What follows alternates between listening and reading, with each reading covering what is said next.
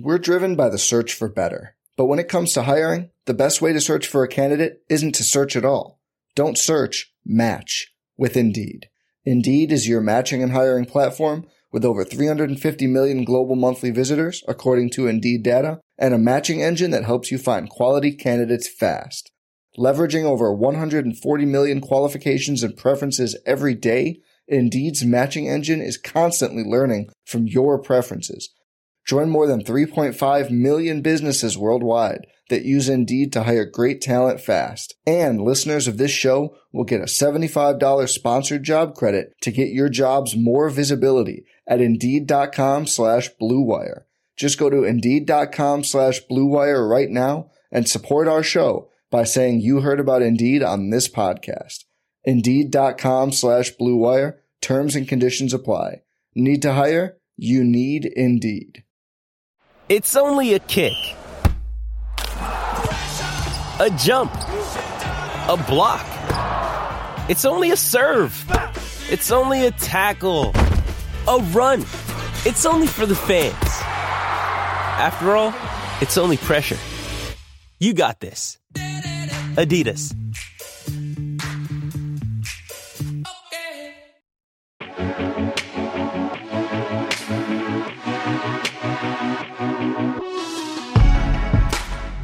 So I went to a warehouse party, which is apparently just a legal rave, and just pretty much people watched and slammed like 10 vodka Red Bulls, which I found out I love now. Grant Niefer. Have tushes you can bounce a quarter off of. Hashtag they just don't quit. Hashtag scrumptious.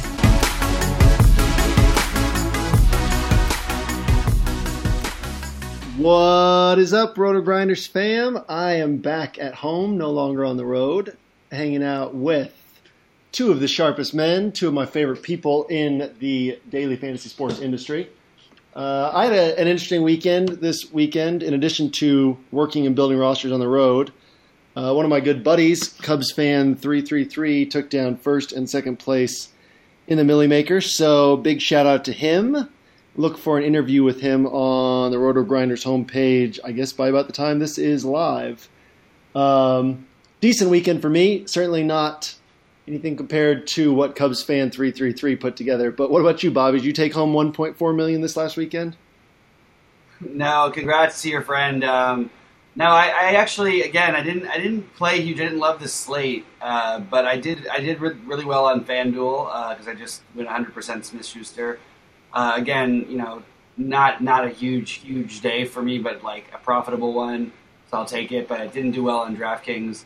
I uh, really didn't love, love, that slate. I almost probably should have played more on FanDuel because I was pretty locked into that Steelers game, and I had Marvin Jones everywhere too. So, anyway, I'd like to uh, I'd like to give a shout out to you anyway. Uh, two of your coaching proteges finished in the top twenty in the Millionaire Maker. Isn't that right?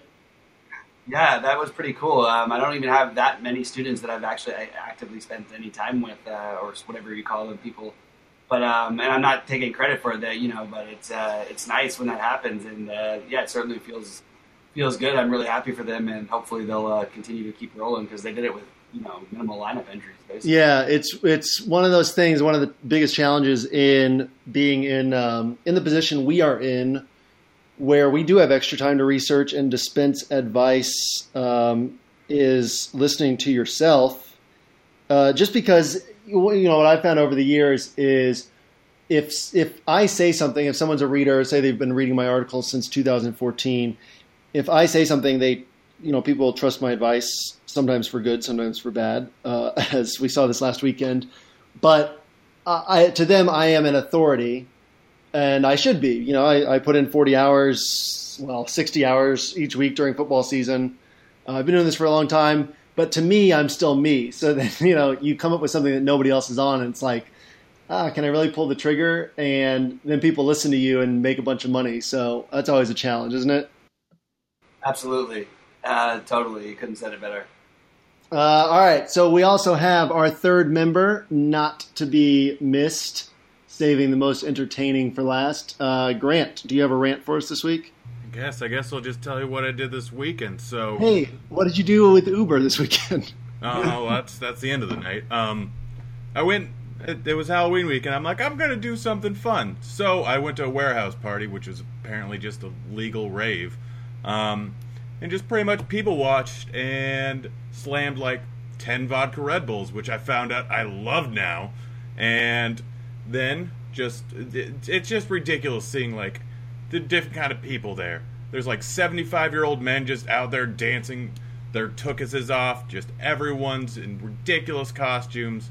But I found out that if I have 10 vodka Red Bulls, I absolutely love my life and wake up in the morning like just completely energized. If you can fall asleep on 10 vodka Red Bulls, when you wake up, they'll still be in your system and you will be jacked. It's wonderful, it's amazing, it's fantastic.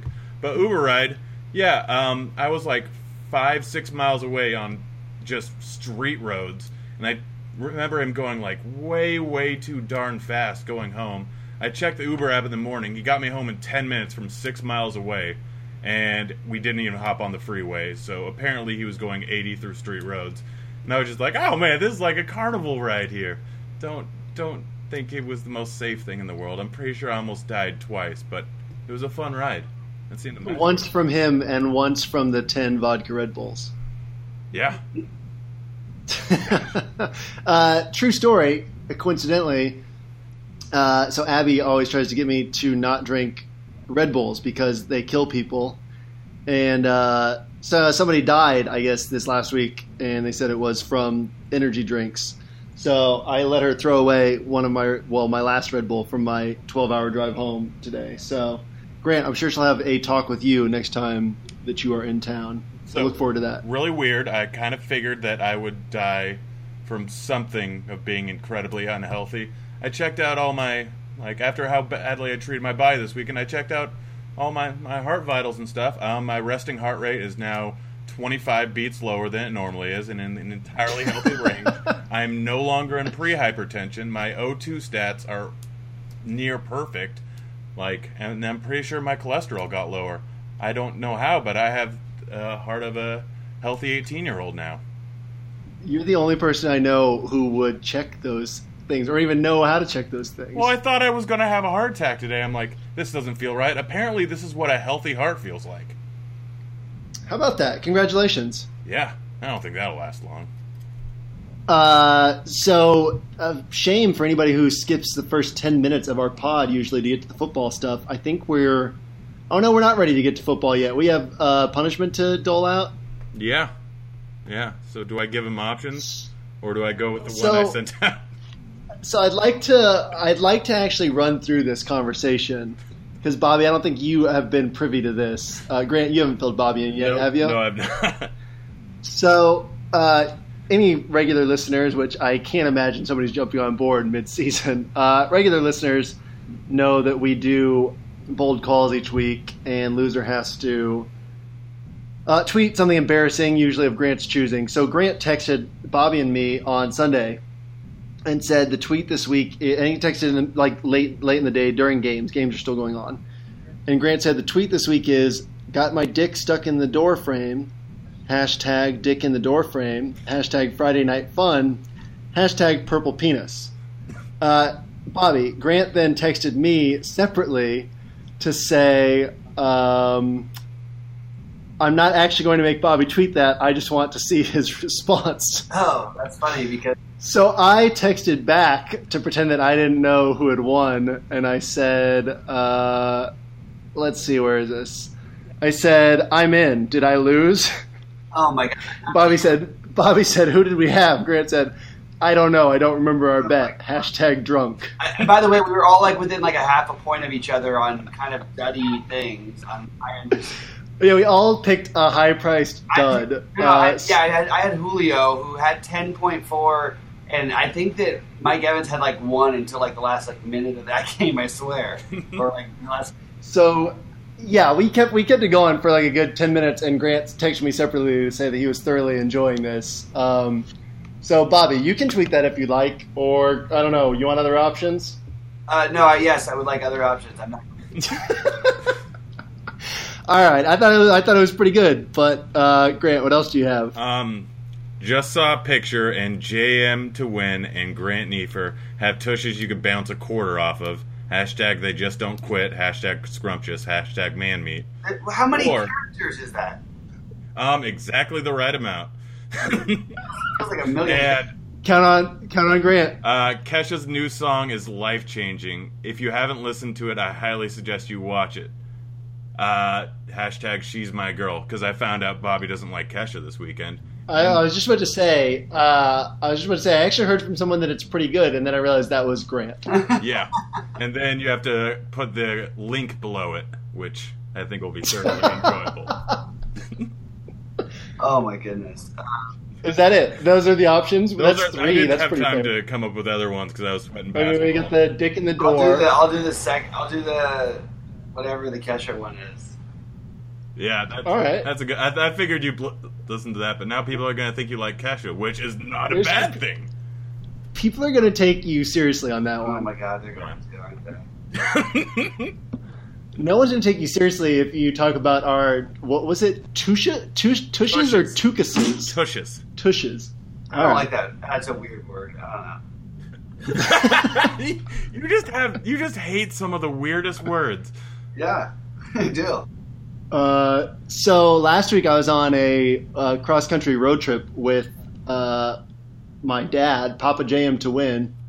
Uh, something we've wanted to do for years. Not the best timing, trying to fit it in during football season, but um, he thoroughly enjoyed listening to like one of three voices on our podcast last week. So uh, uh, that has nothing to do with anything. Just hearing all the crazy things that we say made me What think was of the that. one voice?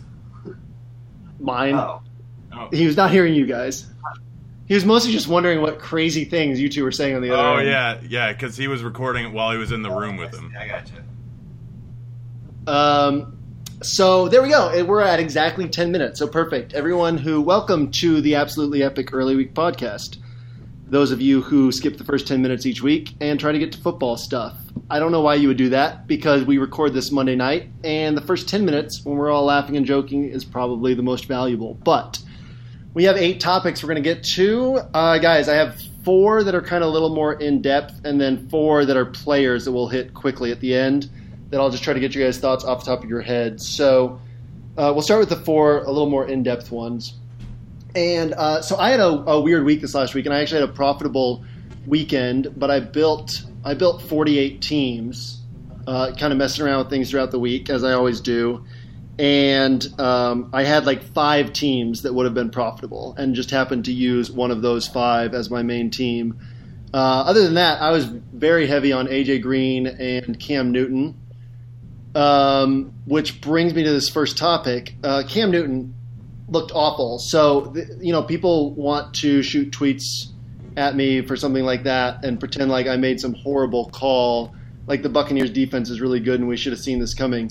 Uh, realistically, the Buccaneers defense is still bad. Cam was just awful. So, Bobby, you brought up earlier in the year, you know, that people were ready to jump off of Cam way too quickly.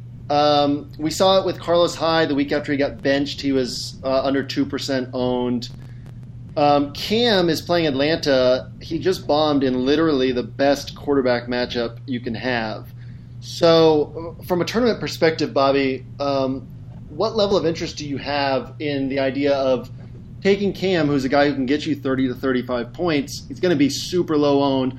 Uh, or on the other hand, you know, we worry a little bit less about ownership at quarterback, and he's looked bad. So uh, Monday night, early week, what are your thoughts on Cam against Atlanta? Stay away because he's been that bad lately, or target him because he has that much So upside? it's inter- interesting. Um, he, he looked terrible. I watched that game, but I think that as bad as he looked, as bad as everything was, they were playing with a lead with a two, a two score lead most of the game. We're basically controlling the game with their defense. They weren't taking a ton of real shots, and again, he didn't look good. But I'm not going to say like if the score if they weren't down like three scores, that he might have had like a big fantasy performance.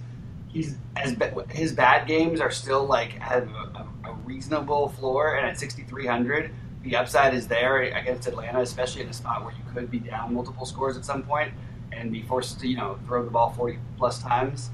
Uh, I think that he's totally in play. There's just other quarterbacks that I feel so sure about that I probably am not going to risk it with him too much. But I do think that he's definitely in play as a as a tournament flyer. And those Atlanta Carolina games have been up and down in the past. There's been some really low scoring ones and some really high scoring ones, and this is an interesting game to target, uh, especially the, the low ownership part of it.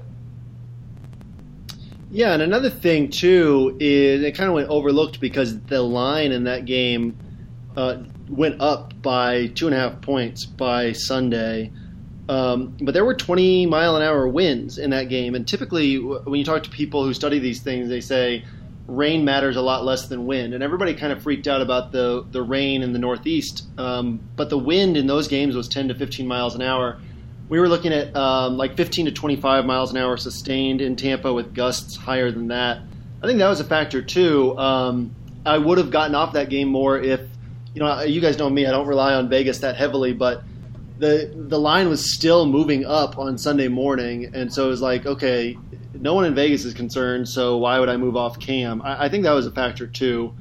Um, Grant, what are your thoughts on Cam against Atlanta? Do you have any hot takes for us? So he still isn't that great of a quarterback, but he's wildly inconsistent. He has certain games where he seems to be just completely on, and certain games where he seems to be completely off.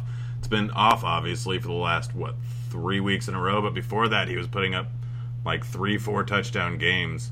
And one of the biggest problems he's had this season is he has 11 interceptions on the season, and a lot of those against the Bears, two of the pick sixes came near their red zone, um, so that could have drastically just changed it by not having those two things happen. Um, so this is actually a decent spot for him because it's a game where they it's projected to be close. They have a 23 implied team total. Atlanta is really bad at giving up targets and giving up yards to the opposing running back, and that's really good for Christian McCaffrey. Obviously, he has the weapons around him, and he has multiple different ones. And the biggest thing is Atlanta only has four turnovers or four takeaways on the season. So they only have two interceptions. This is a spot where I don't think he's going to throw a lot of interceptions, hopefully. This is a spot where he could put up a very big game. And if you're going to get him at low ownership after a week where, yeah, he was in some bad weather, then I think it's actually a decent idea this week. And I, even though I do not like him as a quarterback, this is a good week to have him in fantasy. Yeah, you bring up really good points. Uh, for one, Cam's never been a great quarterback as far as accuracy, consistency, but the upside is there with his legs and with his deep passing. Another thing you bring up is the turnovers. What's that? For a great quarterback. I mean, he was the MVP two years ago. Like, you, we're talking about passing. Like he's never been that accurate. Okay, well, you can be a great quarterback in very different ways in modern day football. And well, yeah, yeah we're just talking fair. about accuracy. By the uh, way, this is his most accurate year in terms of completion percentage, uh, which is incredible. um, it's all because of McCaffrey. Uh, but yeah, and I. So yeah, if you can finish, if he can finish off those drives, that obviously makes a difference in his box scores. I thought I had it figured out last week. Um, I mean, I was I was working so hard to, you know, salary was really tight last week. I was working so hard to find a way to move from Andy Dalton up to Cam in cash games, and I wasn't able to make it in a way that I felt gave me a better team in other spots, which is what saved my weekend. But um, you know, I thought I had it figured out last week because the sacks have been an, an issue. You know, the Panthers' offensive line is really bad. He had struggled the week before against the Bears, who ranked seventh in adjusted sack rate, and was playing Tampa, who ranked 32nd. So I thought, okay, no pressure on him um, from the defense, and that'll help him out. That was obviously not enough for him. Um, you know, Grant, you bring up a good point with the the turnovers, and that's not something that Atlanta has been strong with this year. So maybe that's the key, or maybe it's just there. It's unpredictable in general, and we avoid them in cash. But I do think that um, you know it's tough to get. We, we talk sometimes about okay, don't worry too much about ownership at quarterback, or a lot of people say that, but that's really because you know typically the bad games are going to get you 18 or 19 points. The good games will get you 24, 25 uh, maybe 27. But, you know, Cam can genuinely put up 30 to 36, 37 points in any given week. So I do think it's a good week to target him. Like Bobby said, it's a potential shootout. Uh, I'll definitely be looking there in tournaments, probably not high dollar tournaments, but I will try to get him on some teams. Um, we should also probably mention that he, in his last three games, is averaging over 10 rushing attempts per game, and he's never. Yes. They yeah, have never averaged more than 10 per game his entire career they've like early in the year, and I mean that was why they drafted McCaffrey. Uh, they you know let Ted Ginn go. Was it was okay? We're going to protect Cam. We're not going to run him in the red zone as much. We're going to use the short passing game, and they kind of scrapped that after the early struggles and just said, okay, let him throw deep, let him uh, take off.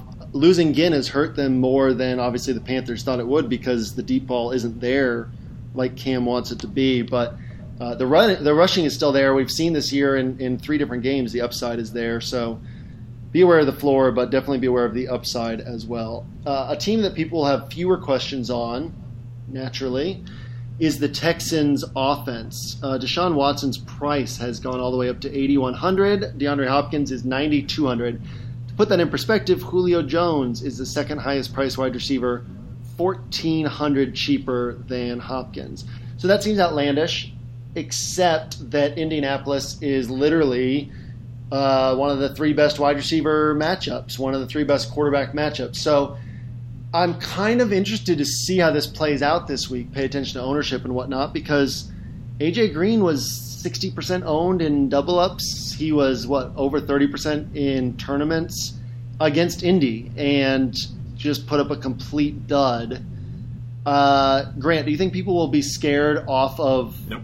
Hopkins and Watts? I mean, I don't think they will. But and then the second question is, do you find a way to play these guys, or is the price just too high?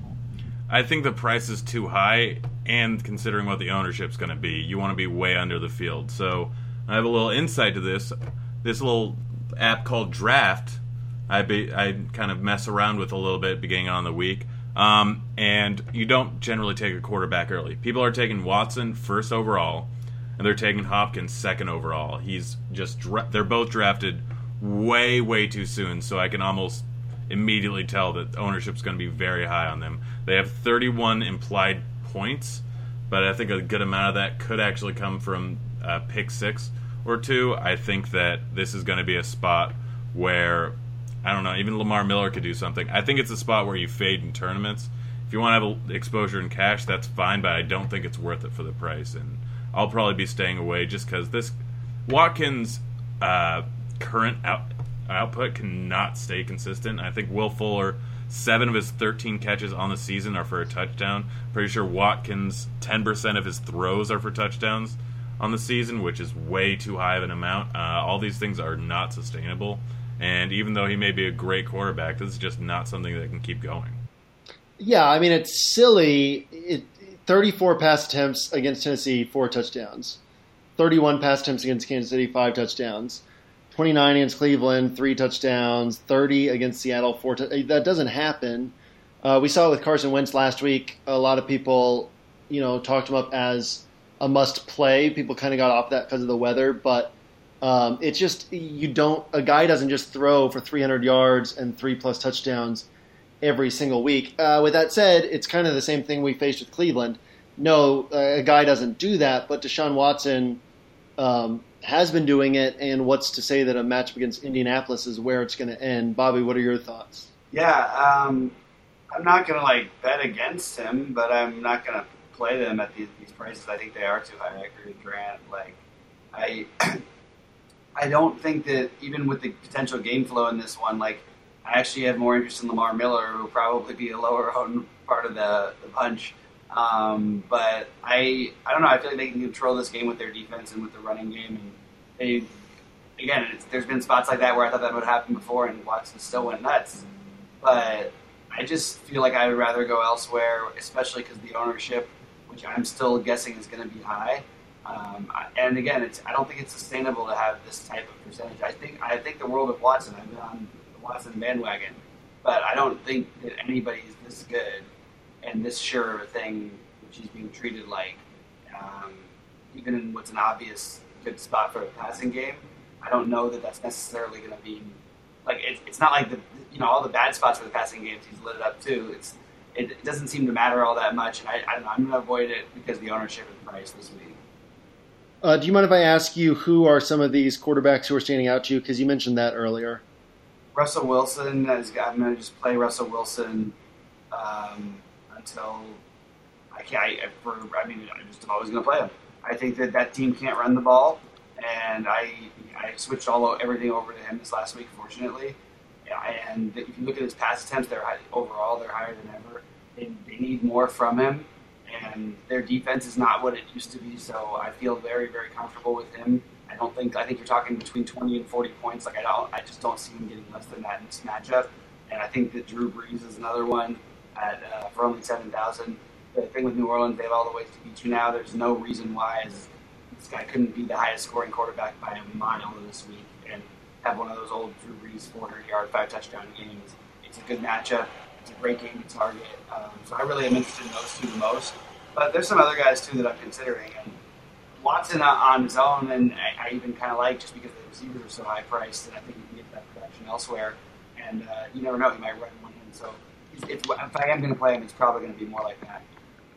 Gotcha. Yeah, good point there. Uh, it would almost seem that I sent you the questions beforehand because we're about to get to the Seattle offense and New Orleans offense. I did not send you the question beforehand, so there you go. Uh, I do like what you said about um, about maybe playing Watson and not Hopkins. I think that Watson is probably not overpriced. That's not to say that you have to go to him because, as you brought up, Bobby, there are a couple other quarterbacks who are in, in great spots as well and are cheaper. And as Grant pointed out, the uh, there's you know a low likelihood that this game is a shootout. More than likely, Houston just takes and holds a big lead.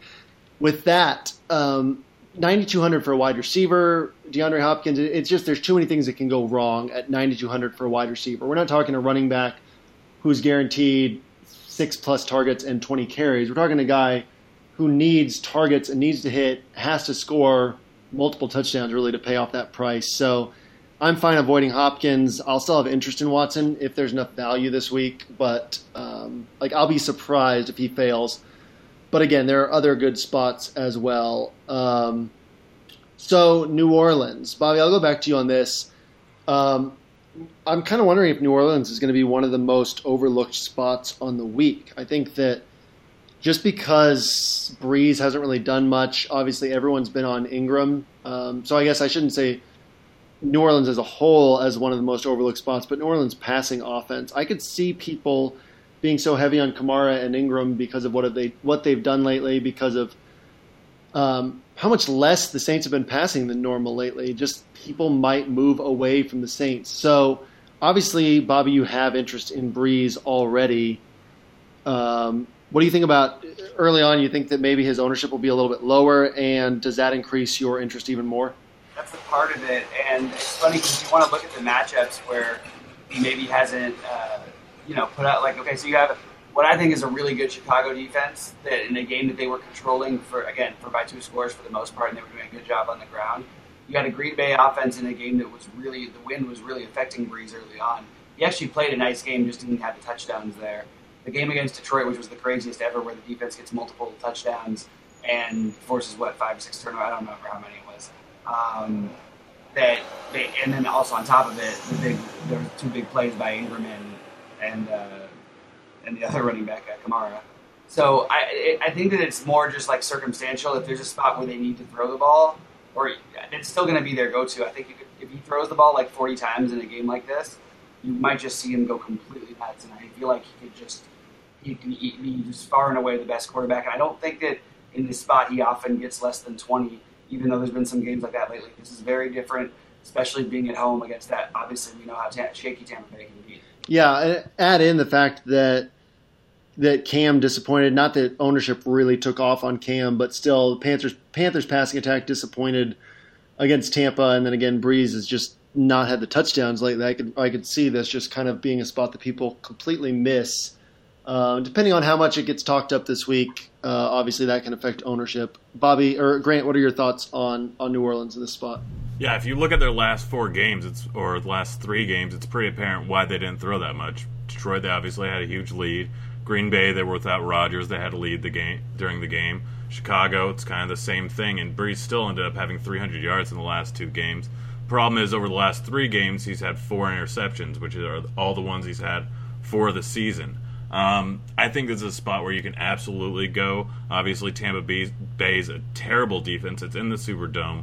It's going to be a high, really high scoring game, I think, just because, I mean, depending on Winston's health, he's probably going to throw for 300 yards too. This is by far my favorite spot for a quarterback this entire week. I think he'll outscore Watson. And I don't like one of the big things too is he's never really had this many weapons like at the running back position that can actually catch the ball at backfield. I mean, maybe when he had Reggie Bush, but this is just a beautiful, beautiful spot for him that he's not going to be heavily owned. And more people are going to be on Watson. I think I'd take Brees over him in cash. Do you have any special insight with your close personal relationship with Brees? Man, that guy can hit the ball 300 yards. So I'm assuming that he can pass for more than that in this game. Uh, for anyone who's not aware, Grant had a fantasy draft event where he got to go play golf with Drew Brees uh, a couple months ago. And he also so, signed a ball that said Grant had no friends. Drew Brees is a liar. Now we know. uh, yeah, I, I, think there's a lot of things that line up well here. Uh, Grant bringing up those running backs. I mean, it's basically 10 passes a game going to running backs, which when you talk about DFS, that is just you know, a huge help because you look at what Ezekiel Elliott did against the 49ers two weeks ago. Just, uh, all of a sudden, there's 72 passing yards for Dak Prescott and a passing touchdown. Um, these running backs who are often, I mean, both Kamara and Ingram, sure, they're good between the tackles, but they're like most effective in open space. And when you can get them on a screen pass or even a little dump off in the middle of the field, that if they can take that to the house, which can absolutely happen with these two guys, that's just an extra yardage floor for Brees, extra touchdowns for Brees. Definitely a spot that I like a lot. The one drawback for me is that New Orleans defense has gotten pretty good, and so I don't expect this game to be a shootout so much as I expect Brees and the Saints to play well. But that's the same exact thing we're dealing with with Watson for a lot more in salary. So I think that that's that makes it totally worth it to go um, to Brees. So the last kind of in depth one I want to touch on is asking, and, I guess Bobby, you've already given us your answer, but um, asking if Seattle is potentially going to go over owned. So I'm going to go. I'm going to go ahead and give two thoughts on this. I know I'm not going to sway you, and I, I don't have my mind made up, but there's just two ways to look at it, and it's interesting to present both sides. One way to look at it is, Bobby, exactly what you said. Seattle cannot run the ball. Obviously, Washington does not have a great pass defense. They're really good against wide receivers, but they get torched by tight ends. They get torched over the middle of the field.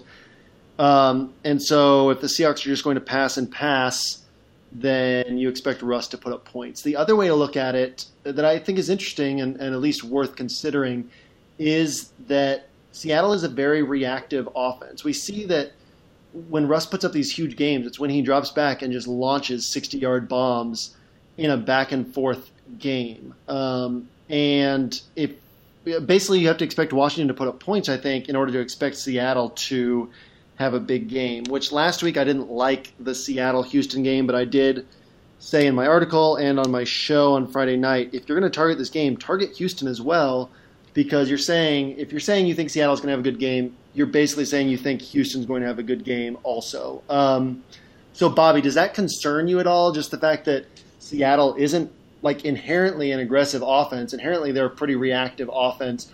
Or are you just fine going to Russ anyway because they literally cannot run the ball? It's because they literally cannot run the ball. And it, ordinarily, I'm all about the game script, and that's what I would be thinking. But look at the game they had against the Giants when he put up 29 fantasy points and they won 24 to seven. It wasn't, you know, wasn't a situation where it was a back and forth shootout. He's the amount of times he's throwing the ball these days. Uh, even that game against the Rams, like it was a weird one because the way they, they sort of were able to control it with their defense and the Rams were not, weren't really able to threaten. But I, I don't know. I feel like when the opportunities are there to open it up, he can really. I mean, his upside is as high as anyone. So I'm always going to be interested in him in a spot like this. And I think against Washington, it could be there. I think Washington can put up points. I think Seattle's defense is not.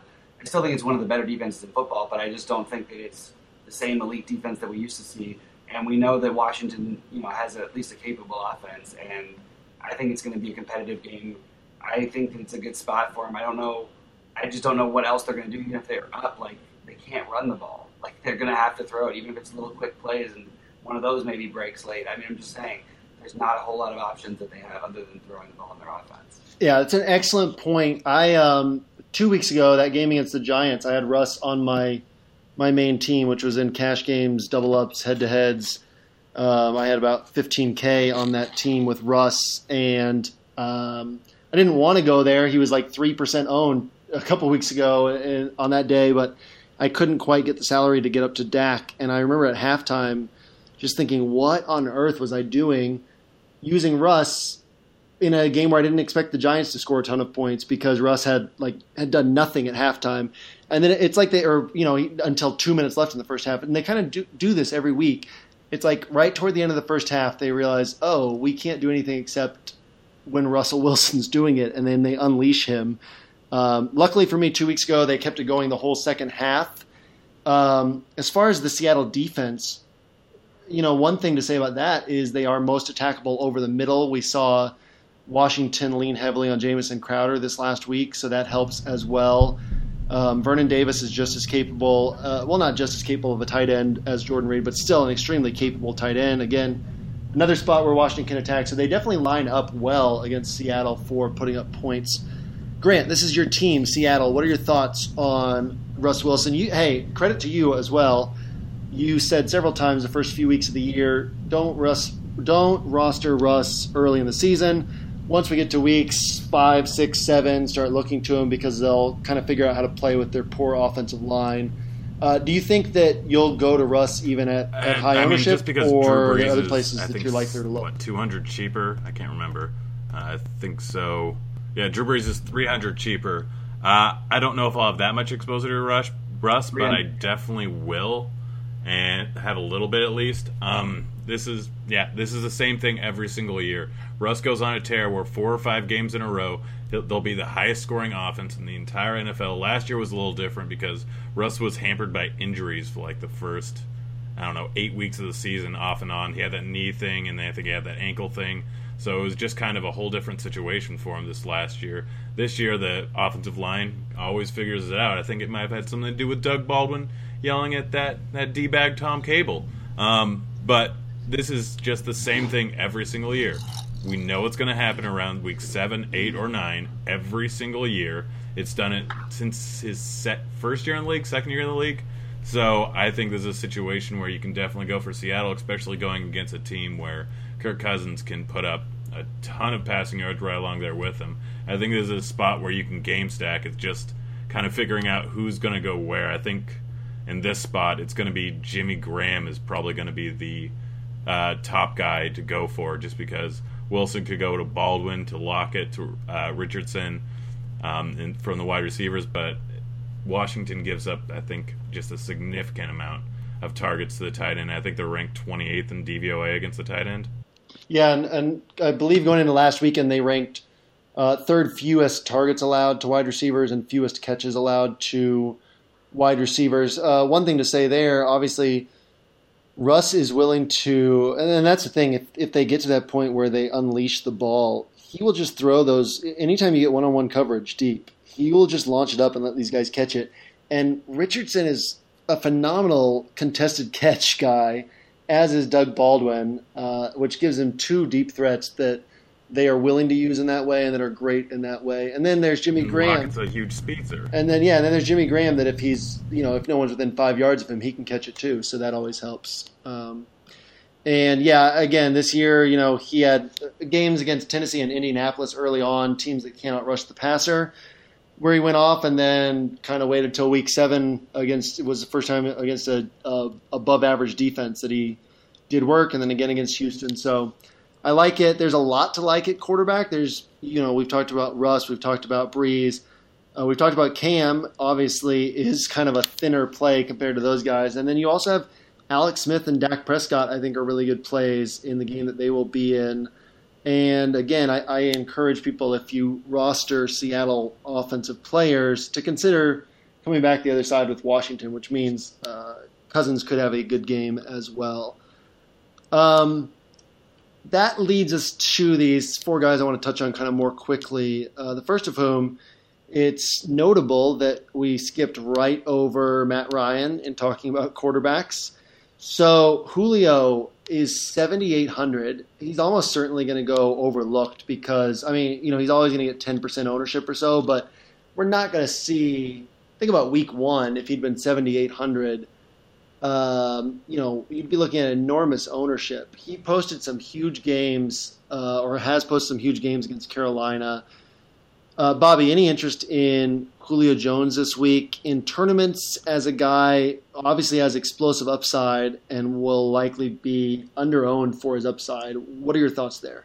Uh, I'm going to be all over Julio this week. Uh, last week I had to change all my. This is the problem with all the early things I said say in the week. Like had, dealing with the win they had in, in in New York during that game. Like it obviously affected them and their whole you know what their game plan would have been in that sort of a matchup. I think this is a great spot to come right back to him. Like you said, he's had some big games against the Panthers in the, the past. I'm going to be playing tournaments. I'm playing for upside, and if the ownership doesn't go there, I'm going to be absolutely all over this play. I feel comfortable with it, and like I, if I was playing cash, because I just I think he's going to get double digit targets. I think he's going to go off. I think you're going to see a completely different Julio the rest of the year, and even still, like with all the things that yeah, maybe it was you know a lot of garbage time stuff against New England and all that. Um, there's still the game flow of how these things have played out makes me understand better why he didn't go more off than he did. That, and I also think they were trying to overutilize, like get too cute with how many weapons they had in their offense. I think you're going to see you're going to see a monster game from him on Sunday, and you'll see, I mean, a huge second half from him the rest of the year. Yeah, and then you know we have Nuk Hopkins who we all kind of feel is a little overpriced. And then Mike Evans is going against those stud perimeter corners in New Orleans. AJ Green is taking on the, the worst possible matchup in Jacksonville.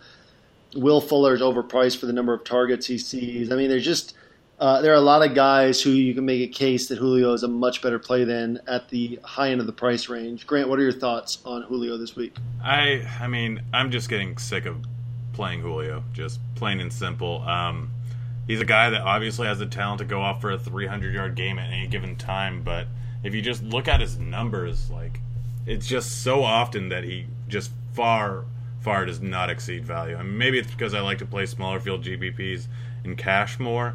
Um, but I mean, uh, there's always the argument to play him at low ownership and big field GPPs. But I still have a feeling that at 7,800, he's going to draw some ownership in this matchup. Enough for me not really to want to go on him. And I mean, yeah, if you just look at the other guys in that range, there's AJ Green, Evans, and Hopkins way more price. Like I think ownership is going to fall on him in this matchup. So I'm I'm probably just going to stay away from him entirely. Interesting. Yeah, I mean, I think, like I said, I think we still see 10 to 12 percent because he is Julio.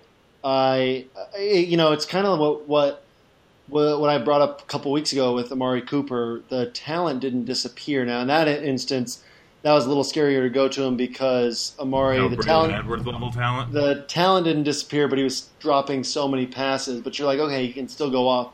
Julio, he still looks like Julio. The targets are just not there, and you're like, okay, if they give this guy 12 targets, he's going. It's a guarantee. He's going to post a monster game um, that's the thing that scares me. I'll definitely have interest in tournaments because it's hard to have it's hard to find that much upside at 10 to 12 percent ownership. Even um, I understand the concerns. He may or may not be on my main team, but he's definitely a guy I'll be kind of eyeing closely this week, and will have mixed into my lower dollar teams at the very least. Uh, next guy, Joe Mixon, kind of disappointed last week but most value disappointed. So Mixon posted a respectable score for his price compared to what most guys in that price range posted. Um, you know, he's kind of getting 14, 15 touches is all we're really able to rely on. But against the Jaguars, who the Bengals won't be able to pass on, they did pick up Marcell Dareus. Marcell Dareus has been kind of up and down. Grant, any interest in Joe Mixon this week at 5,100? Against uh, a Jags team that has been a run funnel defense so far this year. I mean, I think you're going to find ownership on him. So, I mean, I'd rather pay for Carlos Hyde at $100 more, uh, who got nine targets this last week. Mixon almost his entire value. Like you can look at it two ways. His entire value was pretty much paid off in one reception for 67 yards, or you can look at he was tackled on the three yard line and he just goes three more yards. He pays off value and then some. So I think that people are still going to be on him, and he draws ownership every single week. A lot of times in cash. I mean, I used him, I think, 100% in cash this week, and 85% in tournaments. I think it's not going to change with his price being 5100. People are going to go there, and I think it's a fine fade considering how good Jacksonville's defense actually is. It's it's funny how recency bias works. I think you're right that Mixon will still draw ownership. If he had gone three more yards and scored a touchdown, eh, then everyone would be talking about him as the must play of the week at his price. Actually, his price would have jumped. Uh, and just the difference between whether or not he got those three yards and added those points to his stat line kind of changes the narrative in a big way. So I think he'll be in line with the well, not in line with last week's ownership, which was massive because everyone was on all the Bengals skill position players. But you know what he'd been seeing before, which is about twenty to twenty five percent in cash and anywhere from ten to twenty percent in tourneys. Bobby, what are your thoughts on Mixon this week?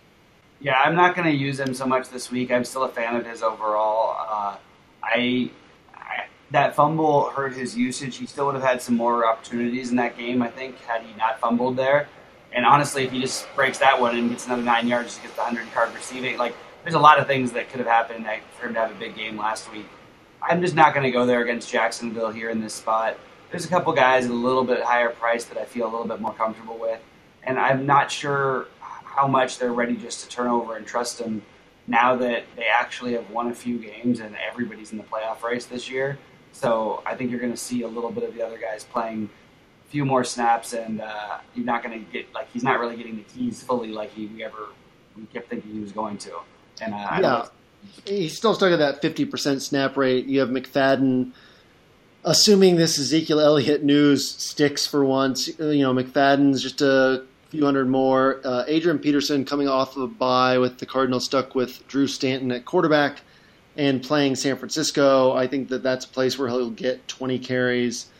Doug Martin against New Orleans, who can catch passes. Uh, Lamar Miller against Indianapolis. Definitely a lot of guys uh, to like at running back under 7K. Christian McCaffrey. So you don't have to go there. Uh, I'm kind of I'm still have no idea how I feel about Mixon because if he if he actually gets 16 to 18 carries, I think he has enormous upside. But I think he is more of a tournament play than a cash game play, even though he's been being used in cash pretty heavily. Uh, next guy, I don't know if you guys watched tonight's game. Trevor Siemian looked like one of the worst quarterbacks in the NFL. Uh, Demaryius Thomas was my top ranked point per dollar wide receiver this week because he's still underpriced for his talent and usage. Kansas City gives up enormous stat lines to wide receivers with their man coverage. Again, Demaryius disappointed because Siemian was so bad. So Grant, against a Philadelphia team that has faced the fewest rush attempts in the NFL, the most pass attempts in the NFL, uh, has allowed the most receptions to wide receivers, or maybe the second most receptions to wide receivers. Uh, any interest in Demaryius, or are we just writing off this passing attack as awful? I mean, a little bit of interest. I mean, one of the problems is I believe that Emmanuel Sanders is going to be playing this next week, which I'm not uh, even sure no. if that actually gives a downgrade to Demaryius Thomas. But I mean, there's so much like there's so many mouths to feed, and there's such an inept offense. Like, I think I don't know. They're what a seven point underdog in this. The the over under hasn't come out yet, but I, I just don't see Siemian really doing much of anything, and there's a chance that they could go with Osweiler, which isn't really going to help anything because he's also terrible. Um, I I don't think I'm going here even at 6K. I mean, you look at the other guys around him. Uh, Larry Fitzgerald, who's going to be some guy that is relied on heavily because what's his name is in the offense. You have Dez Bryant going up up against the team that's 31st in DVOA against wide receiver ones. Um, you have Doug Baldwin, who Russell Wilson targeted him 10 times last week. He's going to be passing a lot, and people aren't really going to be on him because of Richardson and Lockett and what they did last week. So I think there's just a, much, a lot better places to go outside of Demaryius Thomas or Emmanuel Sanders in this matchup. Bobby, what are your thoughts on this? I'm, I'm almost positive I got a message earlier that Emmanuel Sanders is out this week. Yeah, out this week. I think it. Yeah, it was out for tonight. Oh wait, to play next week. That would be what it. So, yeah, I'm not overly interested in it myself. Uh, I just this offense is brutal to watch. It's, I don't know. I wouldn't be surprised if you see you know that change in one of these guys have a big game, especially Demaryius. But I uh, I actually agree that it might be better for him if, if Sanders is there possibly. Like uh, they, they just look so awful. So I'm just gonna pick another spot this weekend. Uh, here's one for you guys, and this is not one of the questions I had prepped, but uh, I just spotted this. Let's run through Sammy Watkins matchups. Indianapolis, week one, tremendous matchup. Uh, Washington, week two, one of the worst matchups for wide receivers. San Francisco, week three, he put up 31 points. Dallas, week four, Bobby, you remember that. Uh, Dallas is great against perimeter receivers. Then Seattle, Legion of Boom. Then Jacksonville. Then Patrick Peterson. Uh, this week he's playing the Giants, who have been pretty poor against wide receivers to date. That's an interesting uh, little bit of value.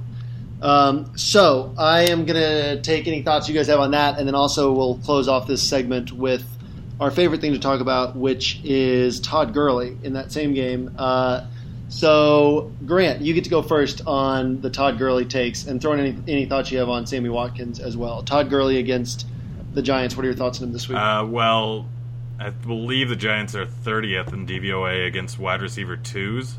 Um, and I have a feeling they might treat Robert Woods or Cooper Kupp as wide receiver one this, so I think it could be a good matchup for Watkins. He can obviously do a lot. I'd have to look into and try and remember how they are against the deep ball because that could have a lot to do with it. He's not going to be heavily owned because no one has a desire to play him ever, it seems, anymore, except for me, which always ends up poorly.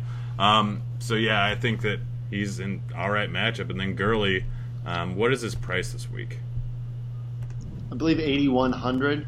Um, so, I mean, really looking at the guys around him, I'd rather go with Ingram uh, right below him. Uh, Freeman, if he, I, I'd rather just pay down a little bit. Although I guess there's not really a whole lot of places to pay up for this entire weekend, so I think he might be one of the top backs. I mean, you know that the workload's going to be consistent.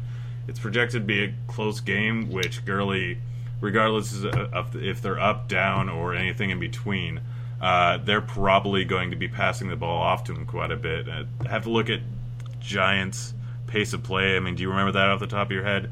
Since they've uh, yeah, Giants are, I believe, top five in pace of play. I can actually check that right now. In terms of how fast they play or how slow they play. No, no, how fast they play. All right. Uh, although they have been slowing it down, so they're sixth in pace of play. Uh, they've been slowing it down a little bit since they've been, uh, you know, playing so poorly. But it's it's kind of like Ben McAdoo has not made this sh- shift in his head that they have a bad offense and should just slow things down. Yeah. So I mean, you got to look at this and you got to know that uh, the Giants, Eli hasn't passed for what over 180 yards the last two games. They're relying more on the running game. Their pace is obviously going down since they're not throwing all those quick, easy passes constantly to their three good wide receivers because they're all down. But I think Gurley, he's just an all right play. I think I'd rather go with Ingram. It's just it, the way that very preliminary lineups are uh, playing out for me. There's not enough to pay up for this week, so Gurley may be the guy I have to go with when you look at Leonard Fournette, Zeke. Like that, obviously Zeke's probably not going to play.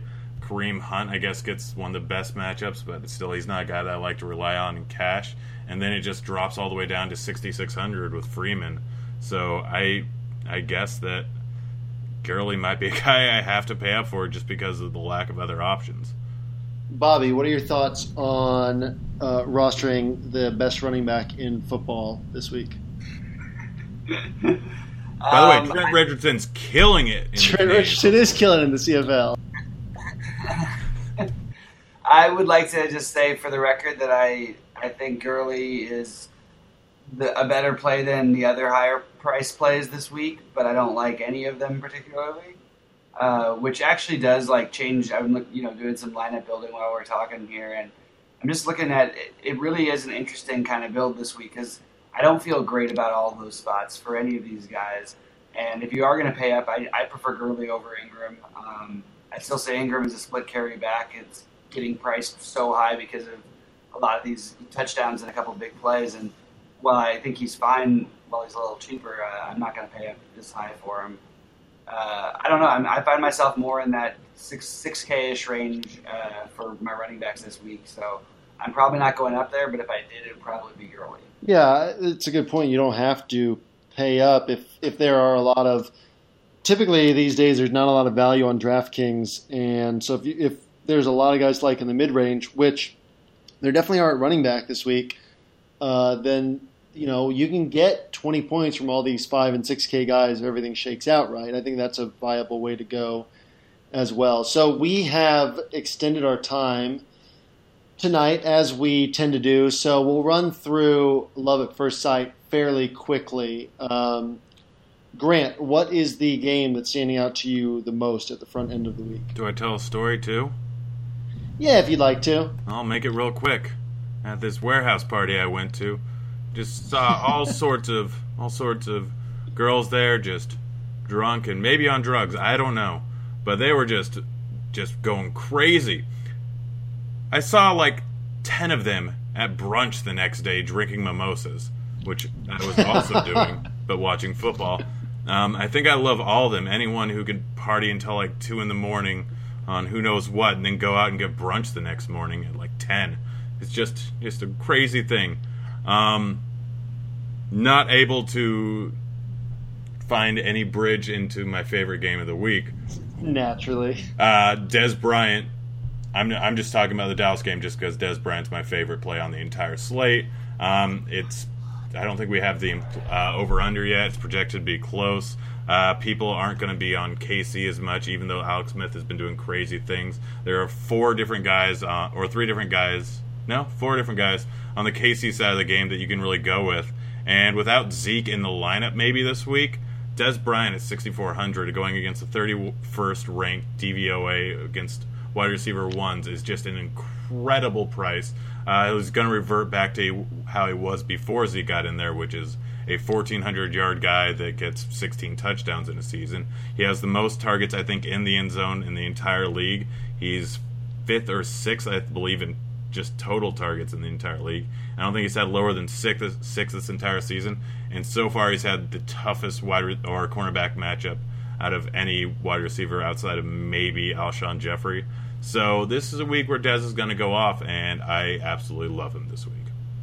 I love that call. I'll also point out that the reason the Chiefs are quote unquote good on defense, which they're really not, but the one thing they have going for them is their pass rush, which is completely mitigated by Dak's pocket presence and by the good Dallas offensive line. Not only that, it's which a leaves, lot of takeaway. They get a lot of takeaways, which Peters is a guy that gets a lot of them, and Dak's a guy I think he's has what the second or third highest QB rating in NFL history. He's not going to throw a lot of interceptions. So yeah, and, and the thing with Peter is that you know people always talk about people always talk about oh this guy's going to avoid Peters X amount and like literally Peters is one of the guys I care about less than any cornerback in the NFL because the reason Peters has such a great reputation is he gets so many interceptions and the reason he gets so many interceptions is because he's a gambler. He will attack the ball and that's why Kansas City gives up so many yards uh, per reception. They only allow like a 53% completion rate to wide receivers, but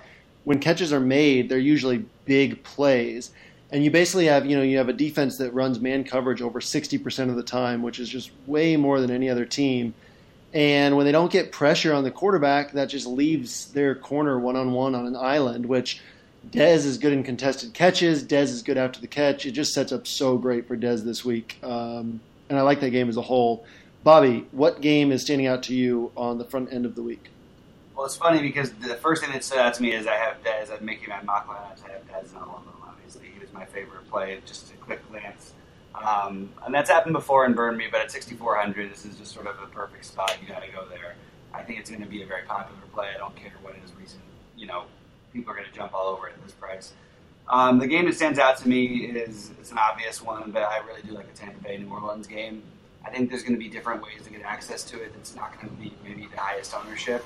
Obviously, I love Thomas and Brees, but I also think you can go the other side with Winston, uh, a guy like Humphries. I think you could actually play Willie Snead possibly this week, depending on what we hear going forward at 3,800. It just is a really, there's a lot of things to really like about this game, and I think that it's uh, it's it's a spot where I could see it shooting out, even though, like you said earlier, that I think the New Orleans defense is solid. I think that Tampa Bay is an offense when they need to, they can score in this type of environment. I don't. I, I like New Orleans defense, but still individually, their defense first position uh, in terms of fantasy numbers is still lacking just because of the situations they play in. And uh, I really like both sides of this game. There's pretty much nobody I'm not uh, who's not on my radar who uh, plays for either of these teams. Yeah, you guys highlighted my two favorite games, and really, those are, I think, by far the two best games on the week. So that's worth noting before I say this. But uh, if I'm going to some of these lower total games, I think Atlanta and Carolina stands out to me as one that we could end up with some sneaky fantasy goodness from this low total. And it's something that a lot of people overlook when they talk about totals. I mean, for example, you know what game had the same total last week as Seattle and Houston uh, was Tampa and Carolina. So the when Vegas pegs a total at 44 or 43 and a half is where Atlanta and Carolina is they're not saying that the game is going to score in a range of, of 42 to 46 points. They're basically saying that if we play this game a thousand times, half the time it would be over 44 or over 43 and a half, half the time would be below. That could be some 70 point games and some 20 point games. But the reason this total is low is because Cam has been so inconsistent and because Atlanta's offense has not gotten on track. They have to put the total that low uh, these are definitely two offenses that, if they were on track, this total would be around 49 or 50. So I think that it's definitely a game that could shoot out, a game worth targeting in tournaments for that reason. Um, which brings us to bold calls, and we really didn't say anything crazy this show. So who wants to set the tone for bold calls this week? Dez Bryant will be the highest scoring wide receiver on the slate that is probably not that bold. Um, no, it's not. Bobby, do we allow that or do we force Grant to go to something? I mean, Grant, if you take that, Bobby and I have to just take some chalk play as well. Yeah, yeah, that's a good point. I mean, uh, do you want to go mid-price what uh, running backs? Uh, I'll I'll do that. I like that. Bobby, you up for that? Yeah, go ahead, Grant. I'll let you guys go because I have three of them, so I'll let you guys go first. I wanted to do. I've got a few of them as well. I'm trying to decide. Um, I will go Darren McFadden, which I could come back to bite me if Alfred Morris gets all the touches. Uh, yeah. I'm going to go Darren McFadden. Bobby. Um. Okay. I. I'm gonna say. Can I say Lamar Miller? Yeah. Yeah. That's mid priced. Okay. Yeah. All right. I have. I'm trying to pick between Carlos Hyde and AP. Uh, which one do you think's more ballsy? Yeah, Peterson because he gets no catches. AP. I like Hyde a lot. All right, fine. AP going against a team that gave up what 50 points to Ezekiel Elliott is ranked 29th in DVOA, 31st against balls caught by running backs out of the backfield. So suck it. AP's going off. All right, I, I do get to change McFadden if Zeke is not suspended, right? Yeah, who's your backup? Uh, I'll take. Um, I was going to take Lamar Miller as my backup. I'll take Doug Martin as my backup. Doug Martin's my other one. Yeah, that was my three. But, Boom. So I'll start with McFadden. I'll take Doug Martin. Guys, this was the. We might have lost all our listeners. This is our least crazy podcast of the entire season it's late, man. It's late on Monday. It's, we got the Dodgers in a tough World Series spot. I'm a little quieter than usual. it is late. Uh, I drove from Salt Lake City to Portland today, which is about 12 hours, and uh, you guys graciously stayed up late to record, so I appreciate that. Uh, we get a week with no uh, crazy takes, no arguments. Um, Grant, even your stories were somewhat tame. So there you go. Maybe you can leave us with some sort of wild advice uh, as we get out. But first, Bobby, anything to say before we get out of here? No, it's nice to do the show with you guys. Uh, always happy to make time because this is one of my favorite, uh, probably my favorite shows of the week. And even if it was a little bit more downplayed tonight, I'm sure we'll be back at it again next week. Uh, me and Grant actually seem to agree on everything for first time in weeks, so nice for a change. Uh, Grant, what can you give the people? Um, if you're giving a piggyback ride to a random drunk chick, make sure that someone is behind you to spot you because they can fall. uh, without finding out if that's uh, based on a true story or not, I am JMToWin. He is Grant Niefer. He is Bobby Firestone.